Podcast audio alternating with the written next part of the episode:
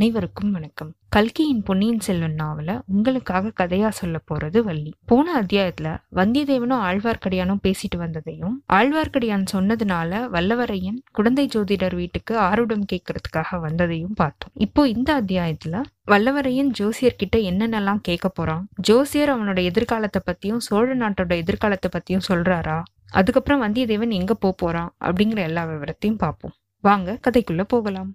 கல்கியின் பொன்னியின் செல்வன் முதல் பாகம் புதுவெள்ளம். அத்தியாயம் பதிமூணு வளர்ப்பிறை சந்திரன். இளவரசிகளோட ரதம் கண்ணுக்கு மறைஞ்சதுக்கு அப்புறமா ஜோசியர் வந்தியத்தேவனை வீட்டுக்குள்ள கூட்டிட்டு போனாரு. அவர் அவரோட இடத்துல உட்கார்ந்ததுக்கு அப்புறம் வந்தியத்தேவனை திரும்பி பார்க்கும்போது அவன் ஜோசியர் வீட்டை சுத்தி சுத்தி பார்த்துட்டு இருந்தான். அவனை உட்கார சொல்லிட்டு ஏற இறங்க பார்த்திருக்காரு ஜோசியர். தம்பி நீ யாரு? எங்க வந்த? அப்படின்னு கேட்க வந்தியத்தேவன் சிரிச்சிருக்கான். என்னப்பா சிரிக்கிற? இல்லை நீங்கள் இவ்வளோ பிரபலமான ஜோசியராக இருக்கீங்க. நீங்கள் போய் என்னை கேள்வி கேட்குறீங்களே நான் யாரு எதுக்காக வந்திருக்கேன்னு நீங்களே ஜோசியத்தில் பார்த்து சொல்ல வேண்டியதானே ஓஹோ அதுக்கு என்ன?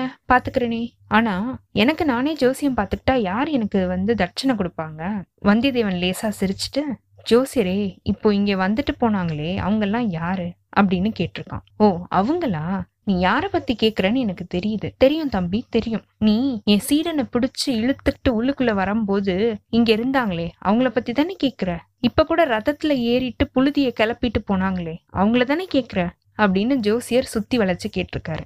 ஆமா ஆமா அவங்கள பத்தி தான் யா கேக்குறேன் நல்லா கேளு யார் கேட்க வேண்டாம்னு சொன்னா அவங்க ரெண்டு பேரும் பெண்கள் அப்படின்னு ஜோசியர் சொல்ல அது எனக்கே தெரிஞ்சிருச்சு. ஜோசியர் என்ன? குருடன் கிடையாது. ஆண்களையும் பெண்களையும் என்னால வித்தியாசம் பார்த்துக்க முடியும். பெண் வேடம் போட்டு ஆணா இருந்தாலும் அது எனக்கு தெரிஞ்சிரும் அப்படின்னு வந்தியத்தேவன் சொல்லியிருக்கான். அப்புறம் எதுக்குப்பா கேக்குற? பெண்கள் அப்படின்னா அவங்க இன்னார் இன்ன ஜாதி ஓஹோ அதை கேக்குறியா? பெண்கள்ல பத்மினி சித்தினி காந்தர்வி வித்யாதிரி அப்படின்னு நாலு ஜாதிகள் உண்டுப்பா. உனக்கு சாமுத்திரிகா லட்சண சாஸ்திரம் கொஞ்சம் தெரியும்னு நினைக்கிறேன். அந்த நாலு ஜாதிகள்ல பத்மினி கந்தர்வி ஜாதிகளை சேர்ந்தவங்க தான் இவங்க. கடவுளே. ஏன்பா? கடவுளை நான் கூப்பிட்டா நீங்க ஏன் ஏன்னு கேக்குறீங்க? இதுல என்னப்பா தப்பு இருக்கு? கடவுள் சர்வந்தர்யாமி அப்படின்னு நீ கேட்டது இல்லையா பெரியவங்க கிட்ட வந்து நீ ரொம்ப சவகாசம் வச்சுக்க மாட்டேன்னு நினைக்கிறேன். எனக்குள்ள இருப்பவரும் கடவுள் தான் உனக்குள்ள இருக்கிறவரும் கடவுள் தான் நீ இப்போ இழுத்துட்டு உள்ள தள்ளிட்டு வந்திய என்னோட சீடன். அவனுக்குள்ள இருக்கிறவரும் கடவுள் தான் இப்படின்னு ஜோசியர் இழுக்க போதும் போதும் நிறுத்துங்க. இத்தனை நேரம் பேச சொன்னதும் கடவுள் தான் இப்ப நிறுத்த சொல்றதும் கடவுள் தான் அப்படின்னு ஜோசியர் சொல்லியிருக்காரு. ஜோசியரே இப்போ இங்கேருந்து போனாங்கல்ல அந்த பெண்கள் யாரு? எந்த ஊரு? என்ன குளம்? அவங்களோட பேர் என்ன? அப்படின்னு கேட்டேன். சுத்தி வளைக்காம கொஞ்சம் பதில் சொன்னா சொன்னா எனக்கு நீ என்ன தருவ? என்னோட வணக்கத்தை நான் தருவேன். உன் வந்தனத்தை நீயே வச்சுக்கோ. ஏதாவது கொஞ்சம் பொன் காசு கொடுத்தேன்னா கொஞ்சம் நல்லா இருக்கும். அப்ப பொன் காசு கொடுத்தா நிச்சயமா சொல்லுவீங்களா? அதுவும் சொல்ல முடியறதா இருந்தா மட்டும்தான் சொல்லுவேன். தம்பி இத கேளு. ஜோசியர் வீட்டுக்கு எத்தனையோ பேர் வருவாங்க போவாங்க. ஒருத்தரை பத்தி இன்னொருத்தர்கிட்ட சொல்லக்கூடாது. இப்ப போனவங்கள பத்தி உன்கிட்ட சொல்ல மாட்டேன். உன்னை பத்தி வேற யார்கிட்டயும் வாயையே திறக்க மாட்டேன். ஆஹா ஆழ்வார்க்கடியார் நம்பி உங்களை பத்தி சொன்னது உண்மைதான். ஆழ்வார்க்கடியாரா? அவர் யாரு? என்னது இப்படி ஒரு பேரு? உங்களுக்கு அவர் தெரியாதா? ரொம்ப தெரிஞ்சது மாதிரி பேசினாரே. ஆழ்வார்க்கடியான் நம்பின்னு நீங்க கேள்விப்பட்டதே இல்லையா? ஒருவேளை ஆளை தெரிஞ்சிருக்கும் ஆனா பேர் ஞாபகத்துல இல்ல. கொஞ்சம் அடையாளத்தை சொல்லு பார்ப்போம் கட்டையா குட்டையா இருப்பாரு. முன்குடும்பி வச்சிருப்பாரு. வயிறுல வேஷ்டியை இழுத்து கட்டியிருப்பாரு. சந்தனம் குழைச்சு உடம்பெல்லாம் கீழேந்து மேலா பூசியிருப்பாரு. சைவர்களை பார்த்தா சண்டைக்கு போயிடுவாரு அத்வைதிகளை பார்த்தா தடியை தூக்கிக்கிட்டு அடிக்க போவாரு. கொஞ்ச நேரத்துக்கு முன்னாடி நீங்க சொன்னீங்களே நீயும் கடவுள் நானும் கடவுள்னு. இது ஆழ்வார்க்கடியான் கேட்டிருந்தா கடவுளை கடவுள் தாக்குகிறதுன்னு சொல்லிட்டு தடியை தூக்கிக்கிட்டு அடிக்க வருவாரு.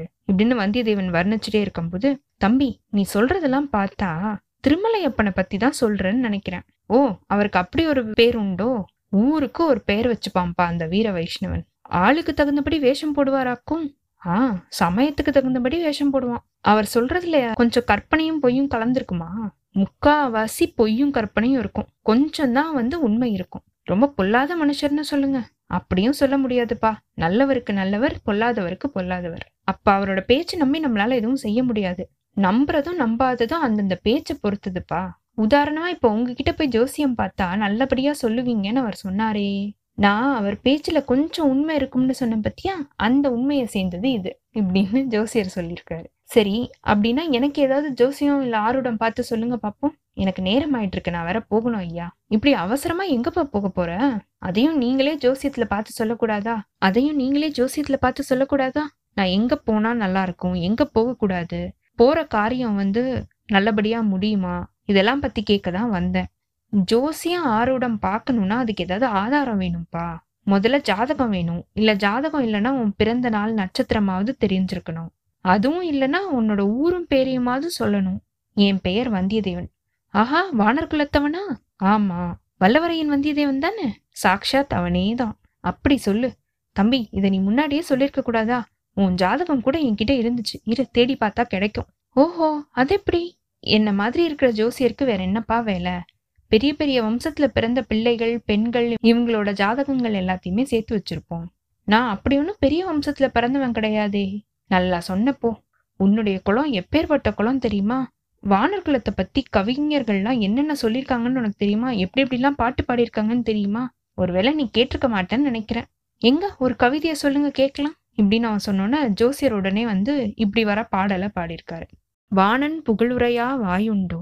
மாகதற்கோன் வாணன் பெயரெழுதா மார்புண்டோ? வாணன் கொடிதாங்கி நில்லா கொம்புண்டோ? உண்டோ அடிதாங்கி நில்லா அரசு. இதோட விளக்கம் என்ன அப்படின்னா வாணன் அப்படிங்கிற குலத்துல உள்ளவங்களோட அந்த அரசு புரிஞ்சவங்களோட புகழ சொல்லாம யாருமே இல்லையா? எல்லாருமே வந்து அவங்களோட புகழ பாடிட்டு இருந்திருக்காங்க. வானர் குலத்தோட புகழ் வாய்ந்த அரசர்களோட பெயரை அந்த காலத்துல இருந்த வீரர்கள் எல்லாருமே அவங்களோட மார்பில் பொறிச்சிட்டு இருந்திருக்காங்க. எங்கெங்கெல்லாம் கொடி பறக்குதோ எங்கெங்கெல்லாம் கம்பு இருக்குதோ அந்த எல்லா கம்புலையுமே வந்து வானர் குலத்தோட கொடி பறந்துட்டு இருந்துச்சாம். அவ்வளோ புகழ் பெற்றவங்களா இருந்திருக்காங்க. வானர் குலத்தோட அடியை தாங்கி இல்லாத அரசு எதுவுமே இல்லையாமா இதுதான் அந்த பாடலோட விளக்கம். ஜோசியர் வந்து இசைப்புலவர் கிடையாது அப்படிங்கறது வந்து அவர் பாடும்போதே தெரிஞ்சிருக்குது. இருந்தாலும் அவர் வந்து அந்த பாட்டை ராகத்தோடையே பாடியிருக்காரு. அதோட விளக்கத்தையும் வந்து கரெக்டா சொல்லியிருக்காரு. என்னோட பாட்டு எப்படி இருக்கு? அப்படின்னு கேட்டாராம். பாட்டு காதுக்கு நல்லா தான் இருக்கு. ஆனா என்னுடைய கொடியை வந்து ஏதாவது ஒரு மாட்டோட கொம்புல கட்டி விட்டாதான் உண்டு. அரச மரத்து கிளைக்கு மேல நான் ஏறி நின்னாதான் அந்த அரசு என் காலுக்கு அடியில இருக்கும். அது கூட சந்தேகம்தான். ஒருவேளை என்னோட கணத்தை தாங்காம அந்த கிளை முறிஞ்சு கீழே விழுந்தாலும் விழுந்துரும். இப்படின்னு வந்தியத்தேவன் சலிப்பா சொல்லியிருக்கான். இன்னைக்கு உன் நிலைமை இப்படிப்பா? நாளைக்கு எப்படி இருக்கும்னு யார் கண்டது? அப்படின்னு ஜோசியர் சொல்ல ஏன் நீங்க பாத்திருப்பீங்க அப்படின்னு நினைச்சுதானே நான் இங்க வந்தேன். நான் என்னத்தப்பா பார்த்தேன் எல்லாரையும் போலதான் நானும் ஒரு அற்ப ஆயுள் படைச்ச மனுஷன். ஆனா கிரகங்களும் நட்சத்திரங்களும் வருங்கால நிகழ்ச்சிகளை சொல்லுது. அது சொல்றத கொஞ்சம் கொஞ்சம் நான் அங்கங்க பார்த்து என்கிட்ட வந்து கேக்குறவங்களுக்கு நான் சொல்லிட்டு இருக்கேன் அவ்வளவுதான் அப்படின்னு ஒரு சலிப்பு பாட்டு பாடி இருக்கிறாரு ஜோசியர். சரி கிரகங்களும் நட்சத்திரங்களும் என் விஷயத்துல என்ன சொல்லுதுன்னு கொஞ்சம் சொல்லுங்களேன். நீ நாளுக்கு நாள் உயர்ந்துகிட்டே போவப்பா. சரியா போச்சு. இப்ப உள்ள உயரமே ரொம்ப ஜாஸ்தியா இருக்கு. உங்க வீட்டுக்குள்ள நுழையும் போதே நான் குனிஞ்சுதான் நுழைய வேண்டியதா இருக்கு. இன்னும் உயர்ந்துகிட்டே வேற போவேனா? அப்படின்னா என்ன செய்யறது இப்படிலாம் பொதுவா சொல்லாதீங்க ஜோசியரே. கொஞ்சம் ஏதாவது குறிப்பா சொல்லுங்க. நீ ஏதாவது குறிப்பா கேட்டா நான் அதுக்கு பதில் சொல்றேன். சரி நான் தஞ்சாவூருக்கு போற காரியம் கை கூடுமா கூடாதா? சொல்லுங்க. நீ தஞ்சாவூருக்கு உன் சொந்த காரியமா போனா அது நிச்சயமா கை கூடும் இப்போ உன்னோட ஜெயக்கிரகங்கள் வந்து உச்சத்துல இருக்கு. ஆனா நீ மத்தவங்களோட காரியமா போறதா இருந்தா அந்த மனுஷங்களோட ஜாதகத்தை பார்த்து தான் சொல்லணும். இப்படின்னு ரொம்ப சாமர்த்தியமா ஜோசியர்கிட்டு இருக்காரு.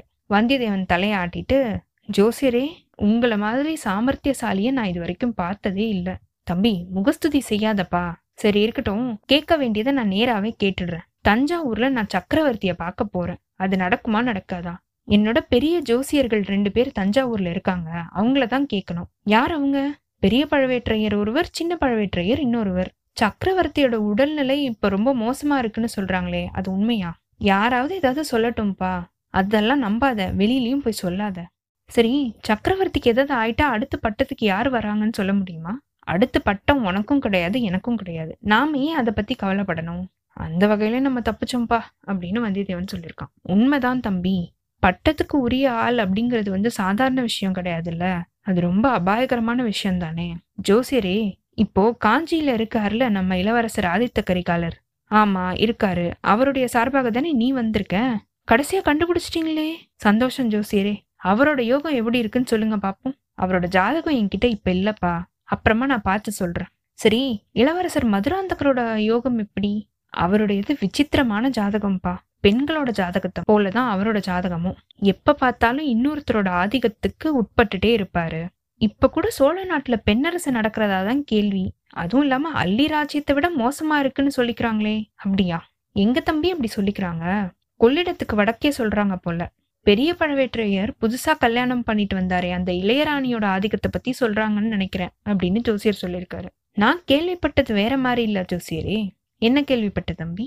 சக்கரவர்த்தியோட திருக்குமாரி குந்தவை பிராட்டி இருக்காங்கல்ல அவங்கள பார்த்து தான் வந்து பெண்ணரசு செலுத்துறதா சொல்றாங்க. ஜோசியர் கொஞ்ச நேரம் வந்தியத்தேவனோட முகத்தை அப்படியே உத்து பார்த்திருக்காரு. இப்ப கொஞ்ச நேரத்துக்கு முன்னாடி வந்துட்டு போனது வந்து குந்தவை தேவி தான் அப்படின்னு இவன் தெரிஞ்சுதான் இப்படி கேக்குறானா அப்படின்னு அவன் முகத்தை கொஞ்சம் உத்து பார்த்திருக்காரு. ஆனா அந்த முகத்துல எந்த அறிகுறியுமே இல்ல. அது தவறு தம்பி. சுத்த தவறு. சுந்தர சோழ சக்கரவர்த்தி தஞ்சையில இருக்காரு. குந்தவை பிராட்டி பழையாறையில இருக்காங்க. அது மட்டும் இல்லாம வேற என்ன ஜோசியரே? ஏன் நிறுத்திட்டீங்க? பகல்ல பக்கம் பார்த்து பேசணும் தம்பி. ராத்திரியில அது கூட பேசக்கூடாது. ஆனாலும் நான் உன்கிட்ட சொல்கிறேன் அதனால எந்த பிரச்சனையும் இல்லை.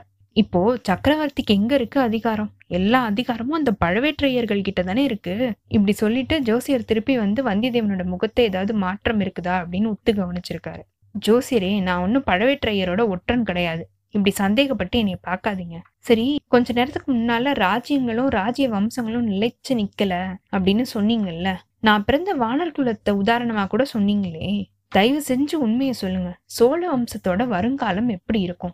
உண்மையை சொல்றேன் தம்பி. சந்தேகம் கொஞ்சம் கூட கிடையாது இதுல எனக்கு. ஆவணி மாச கடைசியில காவிரிக்கும் அதோட கிளை நதிகளுக்கும் வந்து புது வெள்ளம் வருது. அப்போ நாளுக்கு நாள் அந்த வெள்ளம் வந்து பெருகிக்கிட்டே போகும் அப்படிங்கிறது காவிரி கரையில உள்ள எல்லாருக்குமே நல்லா தெரியும். ஆவணி புரட்டாசி வரையிலயும் அந்த வெள்ளம் பெருகிக்கிட்டே போகும். கார்த்திகை மார்கழியில வெள்ளம் வடிய ஆரம்பிக்கும். சோழ சாம்ராஜ்யம் இப்போது நாளுக்கு நாள் பெருகிற புது வெள்ளம் மாதிரி தான் இருக்கு. இன்னும் பல நூறு வருஷங்களுக்கு அது பெருகிக்கிட்டே தான் இருக்கும். சோழ பேரரசு இப்போது வளர்பிறை சந்திரன் மாதிரி இருக்கு. பௌர்ணமி வரத்துக்கு இன்னும் ரொம்ப நாள் இருக்கு. அதனால சோழ மகாராஜ்யம் இப்போதைக்கு வளர்ந்துகிட்டே தான்ப்பா இருக்கும் அப்படின்னு ஜோசியர் நல்ல வார்த்தை சொல்லியிருக்காரு. இவ்வளோ நேரம் உங்ககிட்ட பேசினதுல இப்பதான் ஒரு நல்ல விஷயத்த தெளிவா சொல்லியிருக்கீங்க ஜோசியரே. அதுக்கு உங்களுக்கு கோடி புண்ணியம். சரி இன்னும் ஒரு விஷயம் மட்டும் உங்களால முடியும்னா சொல்லுங்க. எனக்கு கப்பல் ஏறி கடல் பயணம் போகணும்னு ரொம்ப விருப்பம் உண்டு. ரொம்ப நாளா இருந்த ஆசை அது. அது நிறைவேறுமா?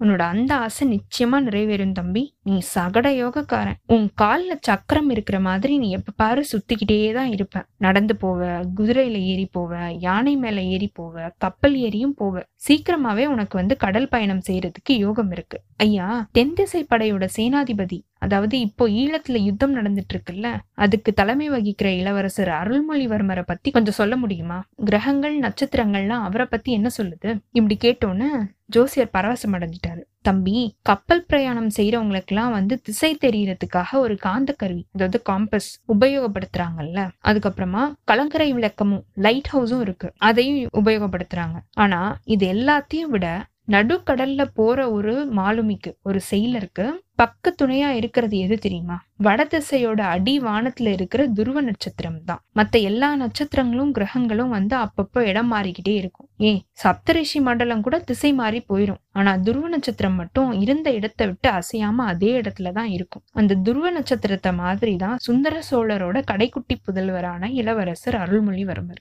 எந்த இதுக்காகவும் அவர் வந்து அவரோட நிலையில இருந்து கலங்கவே மாட்டாரு. திட சித்தம் உடையவர் அவர். தியாகம் ஒழுக்கம் இப்படிப்பட்ட குணங்களை போலவே வீர பௌருஷத்திலையும் அவர் ரொம்ப சிறந்தவர். கல்வி அறிவு இருக்கிற மாதிரியே அவருக்கு வந்து பொது அறிவும் ஜாஸ்தி. பார்த்தாலே பசி தீரும்னு சொல்ற மாதிரி அவருக்கு பால்வடியும் கலைமுகம் உடையவர் அதிர்ஷ்ட தேவதையோட செல்வ புதல்வர் அவர். மாலுமிகள் எப்படி வந்து துருவ நட்சத்திரத்தை வந்து அடையாளமா வச்சு கடல்ல போறாங்களோ அதே மாதிரி வாழ்க்கை கடல்ல போறதுக்கு முன்னாடி உங்களை மாதிரி வாலிபர்களுக்கு அருள்மொழிவர்மர் தான் வந்து ஒரு எடுத்துக்காட்டு. அவரை பின்பற்றி சென்றீங்கன்னா உங்களுக்கு வாழ்க்கையில நிறைய பலன்கள் கிடைக்கும் அப்படின்னு ஜோசியர் அறிவுரை சொல்றாரு வந்தியத்தேவனுக்கு. அப்பப்பா இளவரசர் அருள்மொழிவர்மரை பத்தி என்னெல்லாமோ சொல்றீங்களே ஒரு காதலன் காதலிய வர்ணிக்கிற மாதிரி எல்லாம் நீங்க வர்ணிக்கிறீங்க. தம்பி இந்த சோழ நாட்டுல உள்ள யாரை நீ போய் கேட்டாலும் அவங்களும் என்னை மாதிரியே இப்படிதான் சொல்லுவாங்க. ரொம்ப நன்றி ஜோசியரே. எனக்கு டைம் கிடைச்சதுன்னா நீங்க சொன்ன புத்திமதியை நான் ஃபாலோ பண்றேன். உன்னுடைய அதிர்ஷ்ட கிரகம் உச்சத்துல இருக்குன்றதுனால தான் தம்பி நான் இதெல்லாம் உனக்கு சொன்னேன். சரி போயிட்டு வரேன் ஜோசியரே. என்னோட மனமார்ந்த நன்றிகளோட சேர்த்து இந்தாங்க என்னால முடிஞ்ச கொஞ்சம் பொற்காசுகளையும் நான் உங்களுக்கு கொடுக்குறேன். இது தயவு செஞ்சு நீங்க ஏத்துக்கணும் அப்படின்னு சொல்லிட்டு வந்தியத்தேவன் ஒரு அஞ்சு பொன் காசை வந்து அவருக்கு ஃபீஸா கொடுத்துட்டான். வானர்குலத்தோட கொடைத்தன்மை இன்னும் போகவே இல்லப்பா அப்படின்னு அவனை பாராட்டிட்டே ஜோசியர் அந்த பொற்காசை வாங்கிக்கிட்டாரு. இத்தோட இந்த அத்தியாயம் நிறைவு பெற்றதுங்க. அடுத்த அத்தியாயத்துல வல்லவரையன் ஜோசியர் வீட்ல இருந்து கிளம்புனதுக்கு அப்புறமா எங்க போக போறான்? அரிசலாற்றங்கரை வழியா போவானா? போகும்போது இந்த இளவரசிகளை பார்ப்பானா? இளவரசிகள் அதுக்கப்புறம் எங்க போக போறாங்க? அப்படிங்கிற எல்லா விவரத்தையும் பார்ப்போம். உங்களுக்கு இந்த எபிசோட் பிடிச்சிருந்ததுன்னா லைக் பண்ணுங்க. உங்க ஃப்ரெண்ட்ஸ் எல்லாருக்கும் ஷேர் பண்ணுங்க. எங்களுக்கு கண்டினியூஸா உங்க சப்போர்ட் கொடுத்துட்டே இருங்க. எங்களோட சேனலை சப்ஸ்கிரைப் பண்ணுங்க ஃபாலோ பண்ணுங்க. அடுத்த அத்தியாயத்துக்காக காத்திருங்க. அனைவருக்கும் நன்றி வணக்கம்.